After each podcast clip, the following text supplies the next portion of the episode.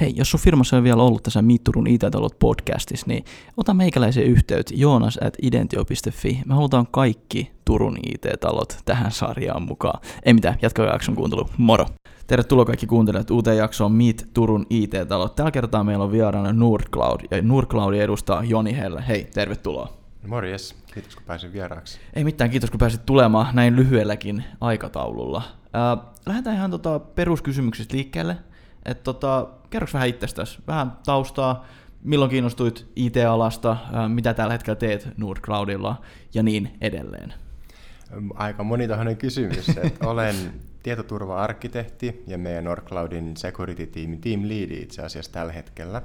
Ja tällä hetkellä teen aika monipuolista tietoturvasuunnittelua asiakkaiden infrastruktuuriin. Et ikävä kyllä koodaus on jäänyt vähän taka-alalle tässä. Okay. Ja taustasta olen urani tehnyt käytännössä CG:llä ja Nordcloudilla. CG:llä olin teknisenä arkkitehtinä ja järjestelmäasiantuntijana, joka on antanut tosi hyvän taustan tälle pilviponnistukselle. Me ylläpidettiin asiakkaiden konesalia Turussa paikallisesti ja kaikki palvelut, mitä siihen kuului infrastruktuurin puolesta, kuului sitten siihen pakettiin ja myös huomattava osa lähikuntien käyttämistä sovelluksista, mikä oli tosi mielenkiintoista työtä ja siinä oli tosi hyvä pohja. Sitä kautta pääsin Nordcloudille ponnistamaan, että he näki sen, että tässä on niinku tosi mahtava beisi ollut ja ollaan päästy tekemään vielä mielenkiintoisempia projekteja just pilvessä. Niin, pitikin just seuraavaksi kysyä, että sä olit konesaleissa hommissa ollut ja sit nyt pääsee pilveen tekemään. Sit periaatteessa sama juttu, se pilvehän on siellä jossain muualla, Irlannista jossain, miten se nyt ottaa. Näin se vähän on. Joo, kun mielenkiintoista alkoi, mäkin olin tuolla Medpitillä aikoinaan, kun se nyt on 2 MIT. Mä olin siellä kanssa järjestelmäasiantuntija, oli vissiin mun tämä virallinen titteli, niin oli vähän samantyyppisiä hommia.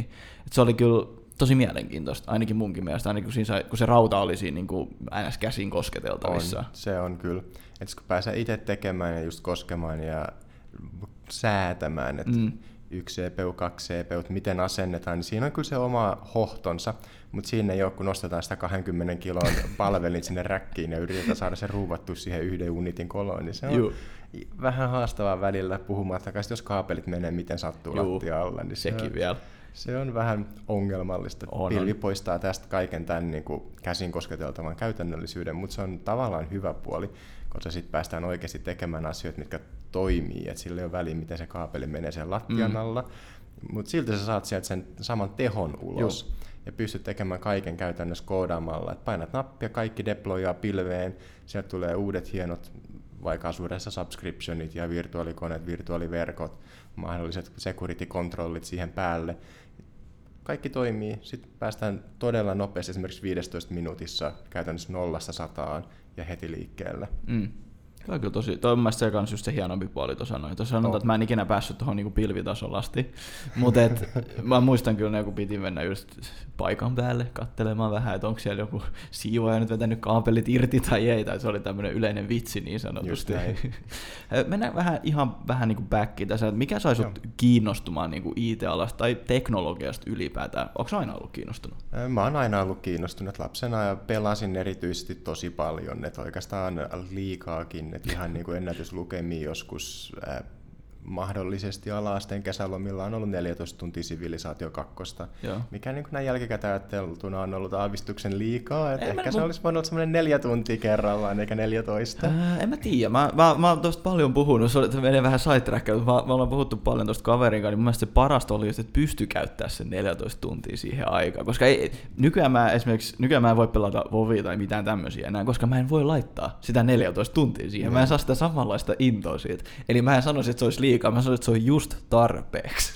Just näin. Että se, just se, mikä riippuu. Että mäkin luin, että 1920-luvulla ristisanat oli semmoinen asia, missä ihmiset ajattelevat, että tämä on niin kuin maailmanloppu. Aina löytyy tämmöisiä niin kuin ikäpolveja, mikä on niin kuin silloinkin se sen hetkinen tämmöinen kuuma peruna. Joo. Ja jostain pitää aina valittaa. Mutta just niin kuin jälkikäteen katsottuna, niin se olisi ehkä voinut olla aavistuksen rajatumpaa, mutta ehkä semmoinen niin omasta tahdosta rajatumpaa. Niin totta, kun eihän sitä niin silleen pahasta lähteä nyt enää, tiedäksä. Ja silloin se oli ihan pirun siistiä, eikö ollutkin? Silloin se oli pirun siistiä, että sitten on kaikki Doom 2 ja Settlers 2 ja vastaavat sitten käyty läpi ja kaikki No mielenkiintoisemmat kokemukset sitten tietty oli ne, kun piti vaihtaa esimerkiksi kova levy, kun vanha kävi liian pieneksi, että miten sitten saadaan se data kopsattua sieltä, miten se Joo. Windows asennetaan sille uudelle levylle. Ja hupsista rallaa mulla olikin siellä fätti, ja sitten mä pistin NTF-kakkospartitioksi, ja sitten se katosi sieltä pysyvästi, permanent removal. Sitten se oli niin, että mun oliko se 6 gigan kovaa levystä, yhtäkkiä mulla olikin enää vain 4 gigaa käytettävissä, koska 2 gigan NTF-partitio vaan niinku katos, kun mulla oli dual boottaava käyttöjärjestelmä silloin. Että tämmöistä näin tapahtui silloin. Niin, että se oli vähän semmoinen, että mitä tässä voidaan tehdä. Nykyään käsityksellä ihan uskomatonta, että tämä miten voisi käydä. Sä vaan pistät Linukan sinne live CD ja DDn kanssa, nollaat levyn, kaikki lähtee taas rullaamaan. Niin. Mutta silloin ei ollut tämmöistä ratkaisua olemassa. Että sit... Silloin kaikki piti tehdä niinku raudan tasolla, mä tykätään sanoa näin. Kaikki piti tehdä raudan tasolla ja... Piti olla tosi osaava, että pääsisi oikeasti sinne tasolle. Joo. Ja siitä se pikkuhiljaa kiinnostus heräsi. Mutta itsellä mä oikeasti vasta päädyin siinä kohtaa, kun vaimo tuuppasi. Mutta niin Joni, sä et ihan oikeasti halua matematiikan opettajaksi. Sä haluat IT-alalle. Ai, susta piti tulla matematiikan opettaja aluksi vai? Näin tämmöinen harhakuvitelma mulla oli, että en kyllä osaa matikkaa riittävän hyvin. Okei, joo. Hei, mä voin kyllä tähän sanoa, että musta piti tulla pappi. Et sinällään niin kyllä tässäkin on menty vähän erilaisen suuntaan. Et elämällä on hienoja tämmöisiä polkuja ja suunnitelmia selkeästi. Näin on. Okei. Mikä oli sun tämmöinen ensikosketus niin työelämään IT-puolella? Oliko se just sinne Seikeis, kun puhuit siitä? Ei ollut. Et mä olin itse asiassa työharjoittelussa tuossa telakalla. Tästä Finland Cruiselta silloin nykyään Meijerillä.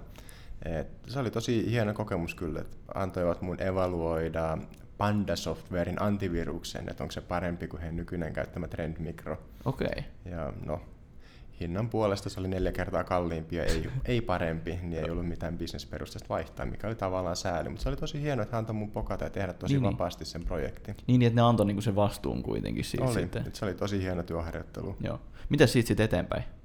Siitä sitten seuraavaan vuonna työharjoittelun kautta CGIlle. Joo.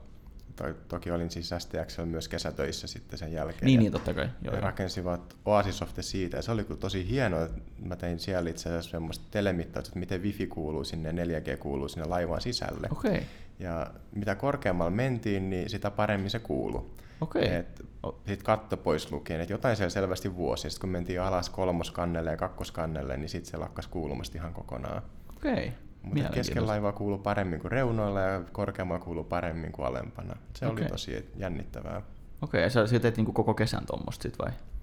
Paljon muutakin niin, siinä totta samalla. Kai siinä paljon muuta. Tämä oli nyt yksi semmoinen jännittävimpi asia, mitä mä siinä tein ihan oikeasti. Niin kuin tosi käytännöllistä tämmöistä mittausta. Okei. Ja sitten sen jälkeen, oliko sitten CGIllä olit jonkun aikaa ja sen jälkeen päälle? Joo, sitten CGIllä mä olin 7 vuotta, 2010. Mä menin sinne työharjoitteluun ja kesätöihin ja osa-aikatöihin ja sitten vakinaiseksi paikalliseen aluepalvelukeskukseen. Joo. Tosi hyvät työkaverit, tosi hyvät asiakkaat, tosi hieno työilmapiiri. Sitten siirrettiin konesali Helsinkiin ja yllätys, yllätys, työpaikka siirtyi Tampereelle. Okei, nyt ei kyllä ihan mielenkiintoista. Muutitko siellä Tampereelle vai ei? En käynyt siellä yhtään päivää, mutta suostuin silti siihen, että työpisteeni on virallisesti Tampereella. Okei. En halunnut olla työttömänä tietenkään. Joo, ei se paljon kivempi olla töissä kuin olla työttömänä. Ja sitten siitä vaihdoin konsulttitiimiin, kun Turussa oli edelleen infrastruktuurikonsulttitiimi. Joo. Ja koska osasin hypervee-virtualisointitekniikkaa ja sattui olemaan paikallisella suurella salolaisella toimijalla kiinnostava projekti VMWaresta siirto hyperveen päälle, niin pääsin sitten tekemään tätä projektia siihen konsulttitoimiin. Ja siinä sitten olin mukavasti muutama vuotta, kunnes sitten totesin, että pilvi on se, missä mä haluan olla ja tehdä, ja ikävä kyllä CG ei silloin pystynyt vastaamaan siihen mun pilviintoon ja siihen pilvihaluun. Joo. Ja sitten sitä kautta päädyin hakemaan Nordcloudille. Joo. Ja halusivat mut sitten tietoturvatehtäviin mun laajan osaamisen puolesta, ja se on ollut todella kiinnostavaa, kyllä, mitä kaikkea on päässyt sitten tekemään sitä kautta. Okei. No niin, nyt se on hienoa, että päästiin Nordcloudin tähän. Voitko sä kertoa ihan lyhyesti, että mitä Nordcloud tekee? Varmaan aika kaiken näköistä. Aika kaiken näköistä. Nordcloudissa on itse asiassa 3 eri firmaa. On Nordcloud, sitten on Nordcloud Solutions, joka oli ennen SC5, ja sitten on Intergalactico. Intergalactico tekee UX pelkästään, ja on tämmöinen ihan oikea keihäänkärki, ja tämmöinen premium osa meitä. Nord Cloud Solutions tekee softakehitystä ja devausta, käytännössä niin kuin full stackia. Mitä tahansa, mitä asiakas haluaa, niin siitä tehdään. Meillä on tosi kiinnostavia asiakasprojekteja. Mä en ole ihan varma, että mitkä niistä on julkisia referenssejä. Niin joo, tiedän kyllä.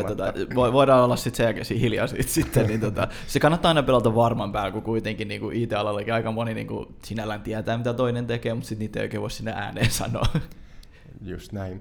Ja he tekevät tosi hienosti, että DevOpsia käytännössä pelkästään, että mitä asiakas sitten halukaan, niin se toteutetaan. Ja on tosi tehokkaita, tosi hyviä, on saanut tosi hyviä arvosteluja asiakkailta. Joo. Ja sitten meillä on Nordcloud, joka oli alun perin tämän SC5 spin-offi, että koska devaajat ei oikein ymmärtänyt, miksi infrastruktuuri on tärkeää, asiakkaat alkoivat halua pilvi-infrastruktuuriin, niin sitten tehtiin oma yritys, okay. Jota kautta sitten jännittävästi kaikki ollaan nyt Nordcloudia. Joo, okei, okay, niin, että se niinku päätyi sinne sitten loppupeleissä.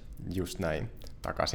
Takaisin saman katon alle. Joo. Ja me Nordcloudilla tehdään sitten tosiaan infrastruktuuria, että me ollaan, jos sanotaan ihan suoraan, niin datacenter-konsultteja. Okay. Asiakas haluaa pistää oman datacenterin pystyyn pilveen, me autetaan, me jeesataan, okay. Me tehdään niin. Nimenomaan semmoista teknologiakonsultointia, mitä asiakas haluaa sinne. Yritetään suositella, että ei laiteta niitä palomuureja sinne, että ei checkpointtia, ei paloaltoa, okay. Jos vaan pystytään, että jos sitä taas halutaan, että keskellä verkkoa palomuuri, niin totta kai sit sinne laitetaan, mutta se oikea kontrollipaikka sille on siinä internet- ja DMZ-rajalla, eikä siellä niinku keskellä verkkoa, missä perinteisesti aina on majaillut. Okei. Toi on ihan mielenkiintoista. Meillä on yleensä ollut täällä niinku koodareita tai tämmöistä niinku puhumassa, niin voiko sä vähän kertoa tuosta niinku arkkitehtiä, millaista se niinku on, mitä sä teet? Tuossa sanoitkin jo pari hyvää esimerkkiä, mutta niinku, vähän niinku tarkemmin, että pystyttää niinku palvelimiin, vai miten se niinku käytännössä kaikki menee? Se, mitä asiakas haluaa. Että tosi monet meidän asiakkaista haluaa nimenomaan pistää virtuaalikoneita, joko sit virtuaalikoneiden takia, koska ne haluaa Windowsin päältä, tai sitten ihan Kubernetesta. Et Kokasi on kuitenkin tosi suosittu palvelu näillä platoilla, että pystytään sit viemään niitä etenkin eri alustojen välillä, että Azure, AWS, GCP välillä. Et käytännössä kaikki alkaa siitä, että sulla on virtuaaliverkko, ja jotain kautta sulla tulee dataa sinne, ja sitten se pitää suojata pistämällä siihen johonkin kohtaan kontrolli, mikä skannaa sen liikenteen, että mitä sieltä tulee.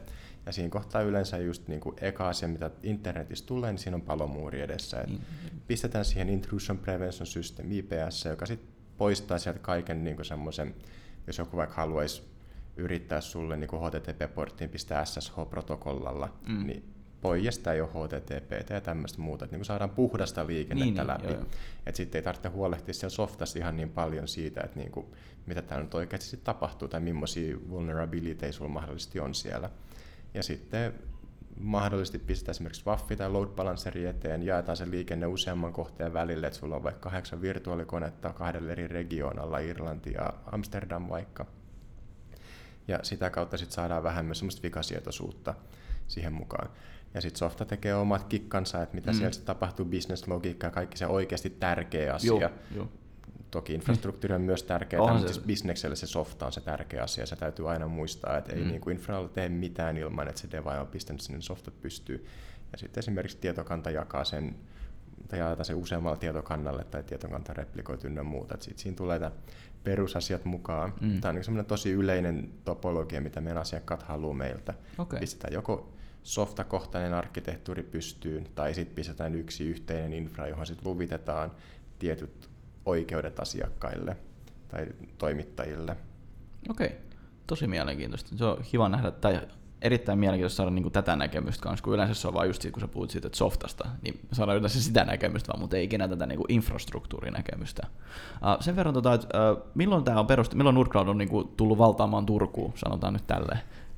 Me perustettiin Turkuun konttori maaliskuussa 2019, että me ollaan hyvin, nyt mulla meni väärinpäin, marraskuussa 2019, että me ollaan hyvin uusi toimija Turussa sinänsä, vaikka meitä on 5 turkulaista ollut jo pidemmän aikaa, että itsekin on ollut 2 vuotta Nordcloudilla, niin konttori me perustettiin nytte.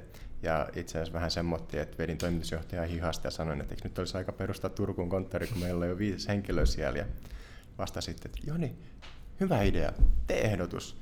Ja sitten me katsottiin tuosta noin verstaastilat, ja tässä on tosi nätit tilat, sopii meille, ja ajettiin se läpi.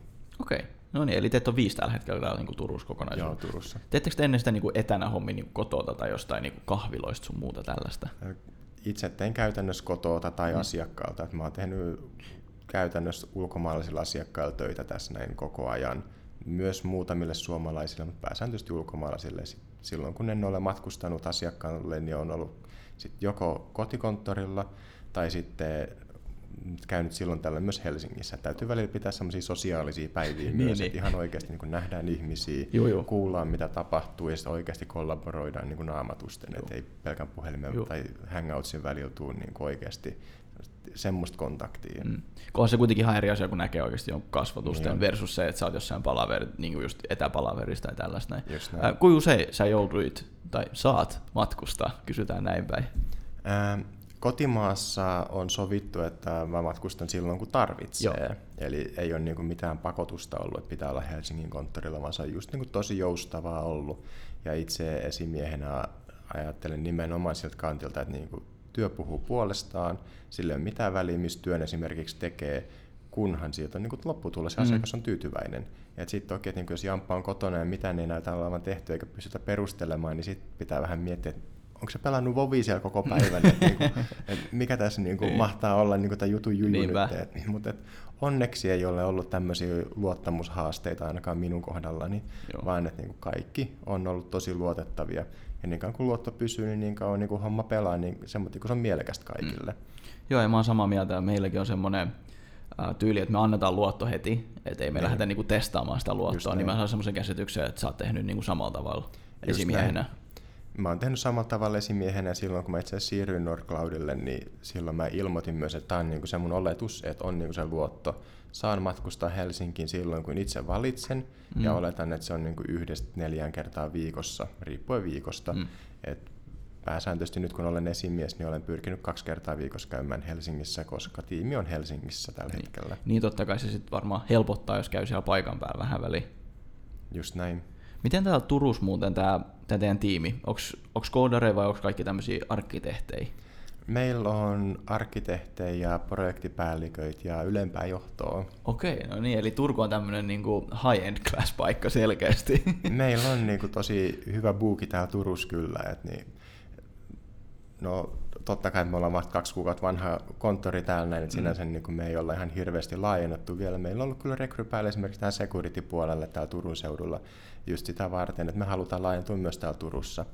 Eli me pistettiin sitten vuodenvaihteessa kiinni ja katsotaan, mitä kandidaatit meillä on, ja avataan sitten uudestaan tässä jossain kohtaa, kun saadaan vähän tarkennettua sitten seuraavaa osaamisprofiilitarvetta. Joo. Eli tällä hetkellä ei ole niinku tarkoitus devaajia lähteä palkkaan, tai no ei varmaan voi sanoa ei niinku suoralta kädeltä, jos joku oikeasti hyvä henkilö hakee.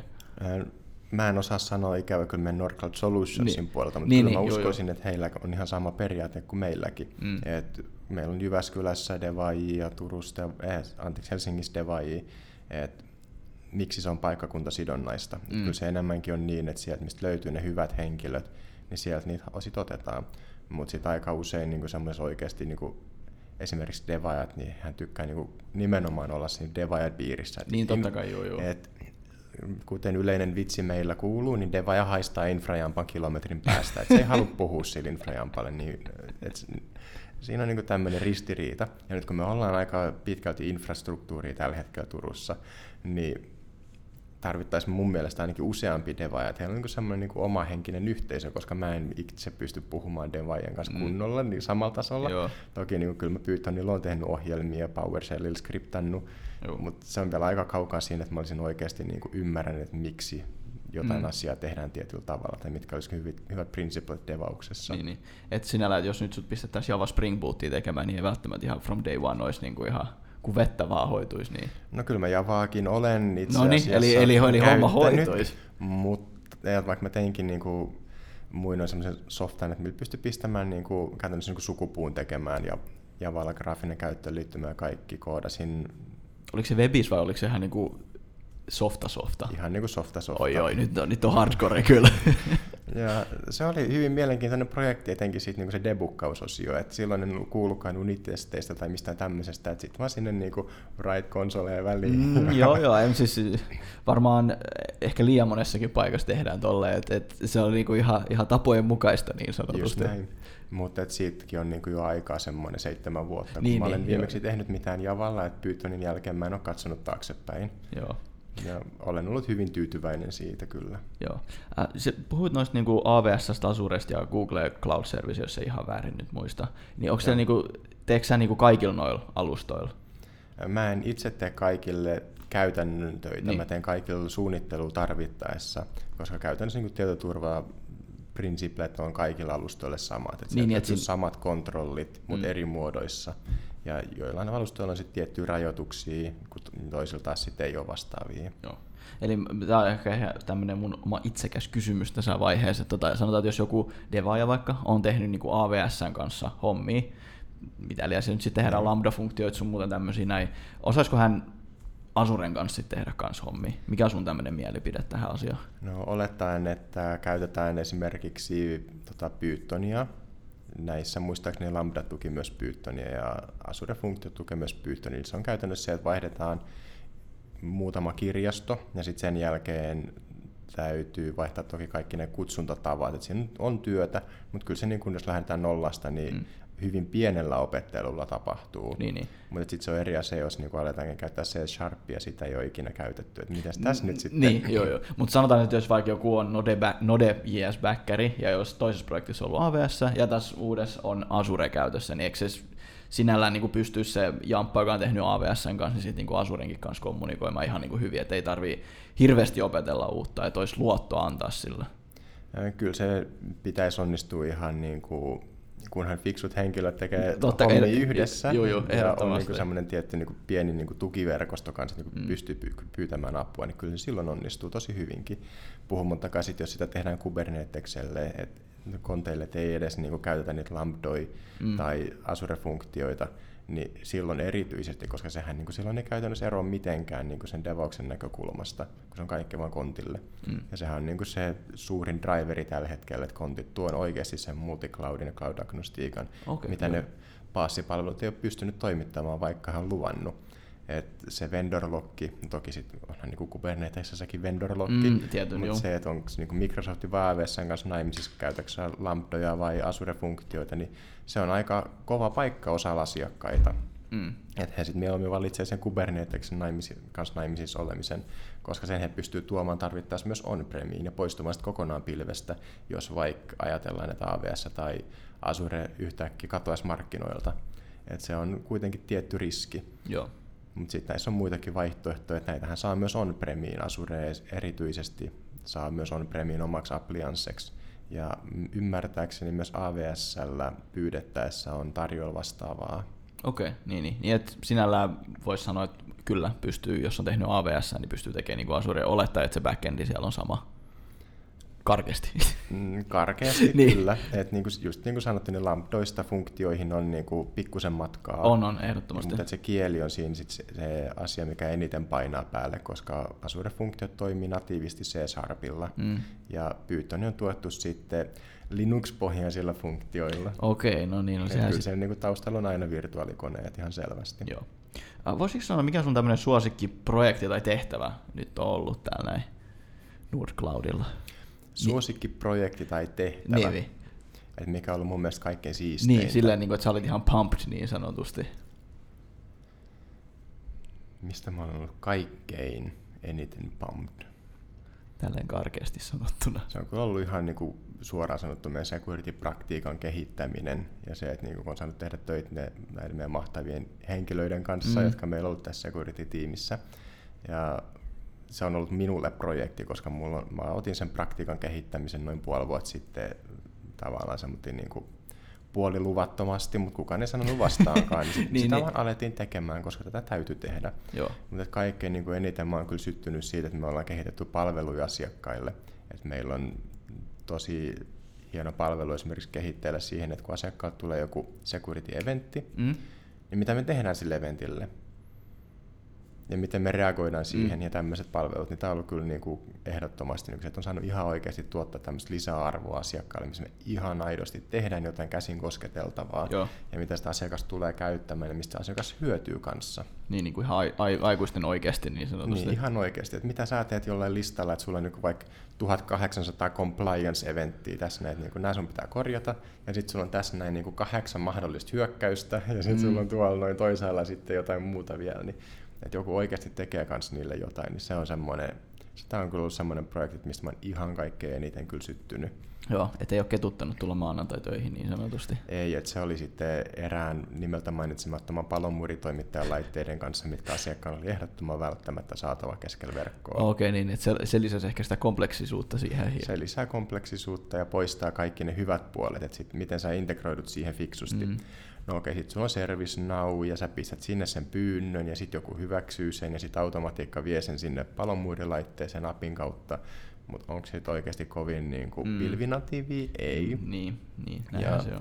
Se on tosi kehittynyttä, että meillä ei ole kovin monta asiakasta, joilla on tämän mallinen systeemi pystyssä, vaikka heillä olisi palomuuripilvessä. Et heillä ei ole luottoa siihen riittävästi, vaan he haluaa pitää sen kontrollin itsellään. No. Ja se on sääli, harmi, kun ajattelee esimerkiksi, mitä kaikkea pankit pystyisi tekemään, jos heillä olisi tavallaan niin enemmän luottoisia, että he pystyisivät perustelemaan sen itselleen, että miksi niin nämä perustelut on hyvät. Et toki me ollaan pystytty tosi paljon hyvää tekemään heille, mutta heidän lähtökohta on siinä, että heidän täytyy perustella ensin itselle, että miksi tämä täyttää PCI-DSS-kontrollit, ja sen jälkeen perustella se vielä auditoijille. Ja jos he ei itse usko siihen, niin ei auditoijatkaan usko. Ja tässä on just se niin kuin pihvi, että paljon hyvää me ollaan saatu aikaan, mutta me ei ikävä kyllä ihan vielä siinä olla, että kun se lukee ihan kirjaimellisesti se standardi, että sulla pitää olla palomuuri keskellä verkkoa, siinä pitää olla IPS kautta IDS. Niin sit meillä ei ole natiiveja vaihtoehtoja yhtään, vaan meidän täytyy pistää se palomuurilaite sinne keskellä. Joo, et se sitten tuo semmoista tiettyä haastetta siihen. Mutta sen takia me ollaan niin töiseksi. Niin. Näin se on. Ja me autetaan meidän asiakkaita rakentamaan heidän konessaan just näiden perusteet, mitkä on heidän vaatimukset. Niin. Ja me hallitaan niitä silloin, kun he pyytää, mutta meillä on myös tosi suuria globaaleja asiakkaita, jotka sitten taas niin ei halua missään nimessä, että me hallitaan heidän laitteet, kun heillä on omat operaatiot. Mutta me kelvataan kyllä vallan mainosti datacenter-konsulteiksi sinne, että me rakennetaan heidän pilvi-infraa ja autetaan heitä kehittymään ja ollaan mukana tosi aktiivisesti heidän projekteissa kertomassa heidän devaille, että niin kuin, miten tämä infrastruktuuripuoli kannattaisi tehdä ja sitten vastaavasti ottamassa feedbackia vastaan, että mitä devaajat haluaa tehdä ja miten se mahdollistetaan asiakkaiden politiikat huomioon ottaen. Okay. Toimitaan semmoisen niin kuin rajanvartijana tai tämmöisen niin kuin välityskapulana siinä kanssa välillä. Niin. No, haasteet on joka paikassa ja mun mielestä se on ihan mukavaakin sitten. On, se on ihan tylsää. Se on ihan mukavaa, ainakin mun mielestä on ollut tähän asti, mitä mä oon ihmisten kanssa jutellut näissä tosi isoissa projekteissa, niin kyllä he on myös pitänyt siitä, koska se pitää mielen virkeänä, kun saa aina uusia haasteita. Niin, just näin. Mitä sä sanoisit omiin sanoin, että millainen kulttuuri Nordcloudilla on? Hyvin avoin. Meillä ei hirveän monta semmoista asiaa ole, mihin kaikille ei olisi pääsyä, mikä on sekä hyvä että huono asia. Totta kai, niin. Ja mä sain semmoisen käsityksen kanssa, että kun sä puhut tuosta esimiestyöstäsi, että sä annat sen luoton, niin mun tuli ainakin semmoinen fiilis, että Nordcloudilla kanssa luotetaan ihmisiin tosi paljon. Luotetaan tosi paljon ihmisiin, me arvostetaan tosi paljon yhdessä tekemistä, me ollaan kasvuyritys, meidän pääfokus on kasvamisessa ja me uskotaan nimenomaan, että se kasvu tapahtuu ihmisten välityksellä ja yhdessä tekemisellä. Me halutaan tehdä mahtavia ratkaisuja meidän asiakkaille, jotka innostaa meidän ihmisiä, mutta ikävä kyllä me joudutaan myös noudattamaan niitä asiakkaiden politiikkoja, että se ei mahdollista ihan kaikissa projekteissa sen ihan keihään kärjen käyttämisen, mutta se on meidän tavoite, että me käytetään aina sitä niin kuin uusin teknologiaa ja että me pystytään perustelemaan myös meidän asiakkaille, että miksi heidän pitäisi käyttää uusinta teknologiaa, niin kuin vaikka just niin kuin Kubernetes on nyt jo vähän semmoinen, että se ei enää ole uusinta teknologiaa, mutta se on kaikkein paras, mitä markkinoilla on käytännössä tällä alueella. Niin miksi heidän pitäisi käyttää Kubernetesta esimerkiksi ja perustellaan se asiakkaille ja saadaan sitä kautta heidät innostumaan kanssa siitä ja toimitettu mahtavia projekteja, missä ihmiset haluaa olla mukana. Ja sitten kun joku kertoo, että projekti ei enää innosta, niin hän kertoo sen, niin sitten katsotaan, että miten tehdään rotaatiot, pääsee sitten seuraavaan projektiin. Joo, aika perushomma. Ja se on ihan normaalia, että haluaa vähän muidenkin projekteja tehdä vähän väliä. Tai on ehdottomasti, että se on tavallaan huolestuttavaa, jos henkilö ei halua tehdä muita projekteja. Just näin, tuo oli se mun pointti, mitä mä koitin epätoivoisesti tässä hakea. Että kiitos, että sanoit sen noinkin selkeästi. Mutta se on myös ihan fakta, että ihmiset saattaa myös rakastaa projektiaan ja asiakastaan, ja silloin me ei tietenkään haluta heitä ottaa pois sieltä, mutta osaamista me ei haluta tyrehdyttää. Se on meillä kaikessa, että ihmiset haluaa oppia ja kouluttautuu, ja oikeasti pystyy kertomaan meidän asiakkaille sitä, että miksi me tuodaan lisäarvoa, että mikä on se keihäänkärki, millä he voittaa. Just näin. Oikeastaan siinä oli kaikki mun kysymykset. Et nyt on tämmöinen vapaa propaganda-osio.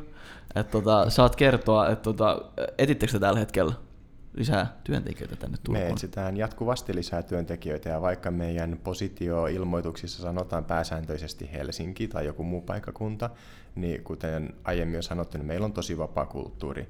Ja en ole vielä kertaakaan törmännyt siihen, että meillä olisi hylätty joku hyvä kandi sen takia, että paikkakunta on väärä. Mm. Uskon ihan vakaasti, että jos Oulusta meillä olisi esimerkiksi hakija, niin hänet palkattaisiin Ouluun, jos hän suostuu tekemään etätyötä. Kun hän itse uskoo pystyvänsä siihen. Sit siinä on toki sijaan se kollaboraatio kanssakäyminen, että miten tämä henkilö otetaan oikeasti mukaan yhteisöön, ettei hän jää ulkopuoliseksi, mikä täytyy miettiä aika tarkkaan. Mutta kyllä niissä onnistutaan. Et se on vaan tahdosta kiinni. Näinhän se on. Ja just niin kuin Turkuunkin, niin mä en varmaankaan ollut ihan ensimmäinen meidän turkulainen työntekijä. Mutta konttori me tosiaan perustettiin vasta 2019 lopussa. Niin kyllä se jotain kertoo meistä, että me halutaan ne henkilöt sieltä, missä ne on, haluaa asua. Ei meillä ole väliä sillä paikkakunnalla. Sama meillä on tosi vapaa kansainvälinen tämmöinen liikkuvuusmahdollisuus. Että jos henkilö haluaa vaikka tehdä töitä Sveitsistä, niin kun hän kertoo, että hei, mä haluan muuttaa Sveitsiin, että miten me saadaan tämä onnistumaan, niin sitten me katsotaan, että miten me saadaan se onnistumaan. Niin. Että se default-vastaus ei ole heti ei, vaan että hei, otetaan selvää, miten se onnistuu. Just näin. Ja vaikka meidän tavoite tietenkin on palvella paikallisesti paikallisia asiakkaita ja välttää lentoliikennettä, niin työtä tehdään sitten myös rajojen yli tosi paljon. Et meillä tehdään Puolasta esimerkiksi Britanniaan tosi paljon työtä, koska ei meillä ole Britanniassa riittävän suurta tiimiä toimittamaan niitä kaikkia asiakkuuksia. Sama Suomesta Ruotsiin ja Tanskaan, koska ikävä kyllä paikalliset tiimit ei ole niin suuria vielä, että ne pystyy sen kaiken asiakastarpeen tyydyttämään. No niin. Mutta se kuulostaa ihan fiksulta. Se on tosi fiksua. Jep. Ja just se, että se on meidän tavoite, että ihmiset saa asua siellä, missä ne haluaa, ja sitten pääsee silti mukaan mielenkiintoisiin projekteihin. Just näin. Hei, mä heitetään Uno reverse card. Haluatko kysyä multa jotain? Grillata. Sä oot ollut siinä piinapenkillä nyt. Niin.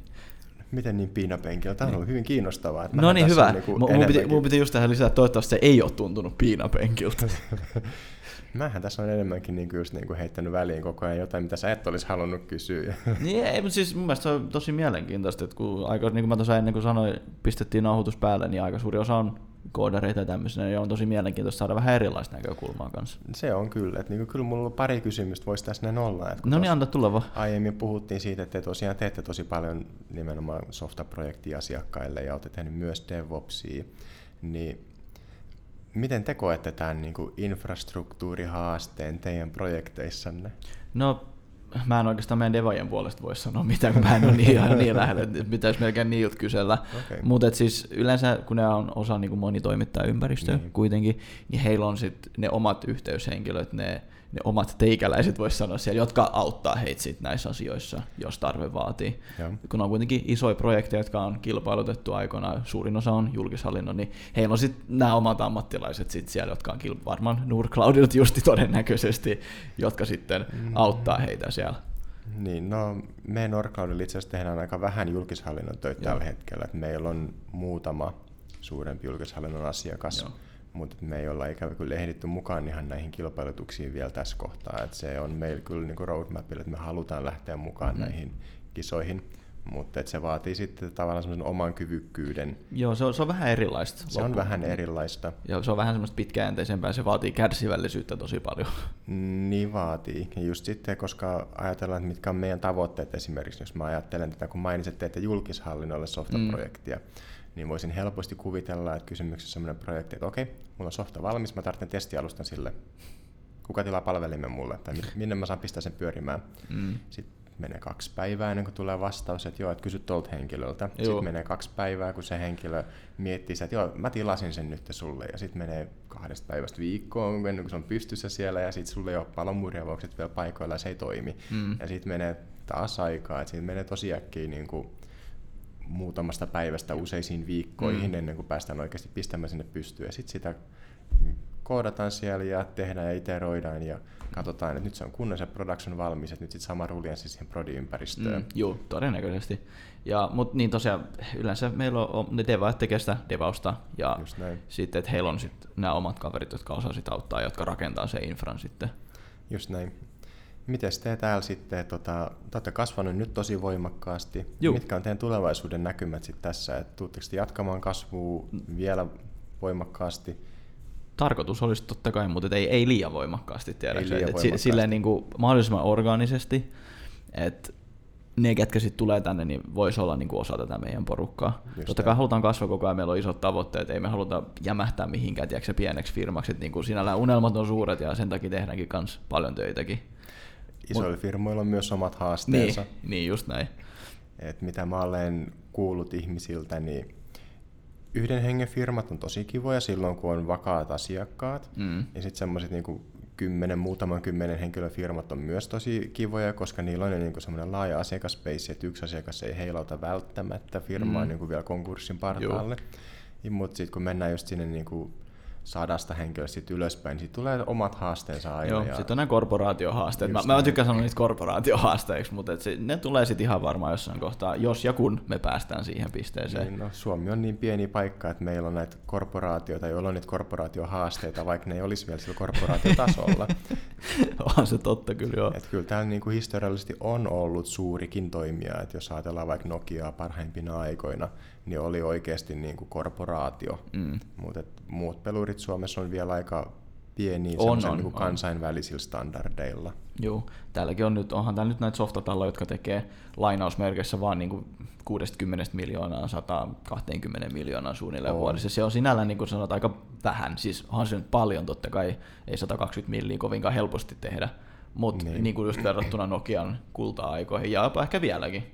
Niin, ja onhan sitten meillä tosi suuria kansainvälisiä yrityksiä muuten, että on Kone, on UPM, Metsokin taitaa olla, sitten löytyy Telia, joka on kuitenkin aika suuri ihan oikeasti, ja S-ryhmä on myös vaikkakin aika paikallinen.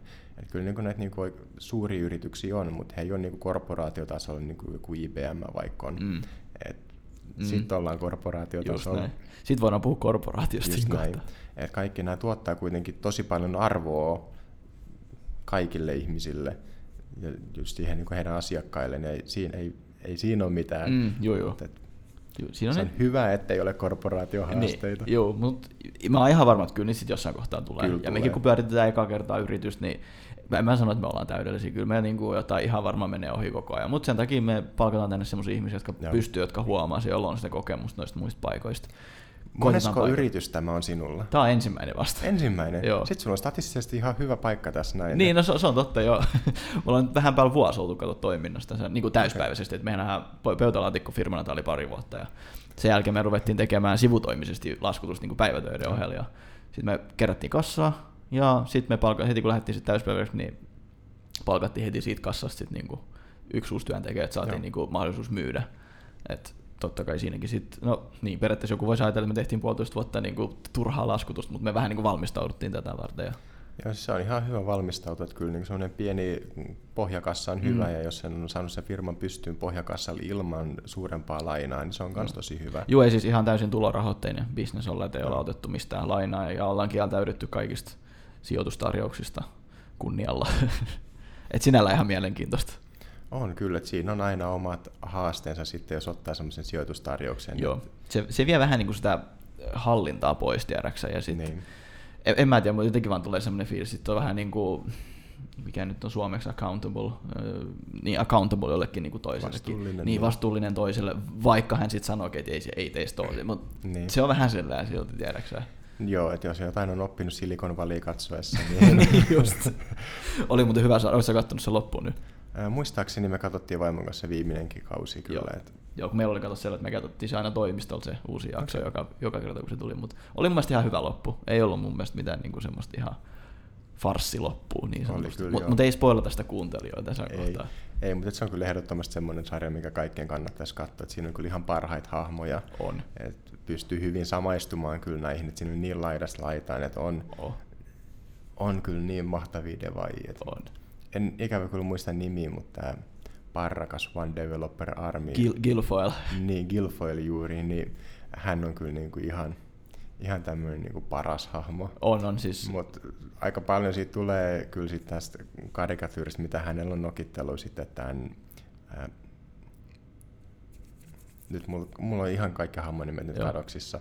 Oliko se Dinesh? Joo, Dineshin kanssa just niin, kun näillä on sitä omaa nokittelua siinä koko ajan, niin se on kyllä niinku ihan parasta. Ihan parasta. Oh, joo, siis kyllä mekin sit edetään läppää edelleenkin niinku just noista hahmoista ja niiden välisistä tämmöisistä niinku, suhteista, mitä ne tekee siinä, niin se on niinku jotenkin. Just näin. Ja sitten etenkin, jos on ollut IT-alalla ja jos on vähänkin sukeltanut tuonne startup-maailmaan, kun me ihan oltiin hetken tuossa startup-maailmassa, koska me tehtiin omaa semmoista lukihäiriötuotetta, tunnistavaa tuotetta, niin me oltiin hetken tuossa sanoa just näissä VC-jenkelisijoittajamaailmassa, niin ei, että kyllä se iski niinku ihan kympillä niin sanotusti. Okei, niin millä tavalla iski? Siis just se, että pakko reisaamaan, niin kaikki menee, just, oliko se yhdellä kaudella oli se jakso, että mitä enemmän tuhlataan, niin sitä parempi.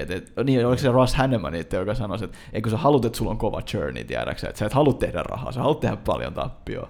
Niin se on vähän niin kuin se startup-maailman mentaliteetti, että ei mitään väliä, kun mä oon voittanut, mutta se on niin kuin, että mahdollisimman kova niin kuin tappiomäärä. Ei välitetä rahasta, vaan journey vaan. Niin, tämmöinen Spotify-malli. Niin, just niille ei vieläkään vissiin ollut yhtään voitollista vuotta. Et mennään vaan mahdollisimman lujaa ja kerätään rahaa. Ja kuinka kauan se on sitten oikeasti kannattavaa? Et missä kohtaa ne tuplaa hinnat? Jossain kohtaa ihan varmaan. Mutta hei, kato, eikö Amazon tehnyt sort of samalta, tavalla? Nehän teki tappio tosi paljon ja tällä hetkellä ne hallitsee maailmaa melkeinpä. Näin se vähän niin kuin tuppaa olemaan. Et nyt toki Alibaba tulee aika hyvin sieltä takavasemmalta. Mutta saas nyt nähdä, että miten toi kauppasopimus keskeytyy siellä USA-Kiina-akselilla. Ja katsotaan, mitä Jeff Bezos keksii. Kato. Niin. Mutta hei, ei mitään. Kiitokset tästä. Oli erittäin hyvä jakso. Sulle. Ja palaillaan.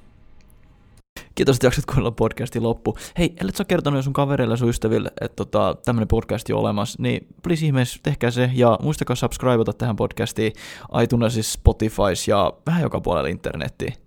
Ei mitään. Kiitokset vielä kerran. Moro.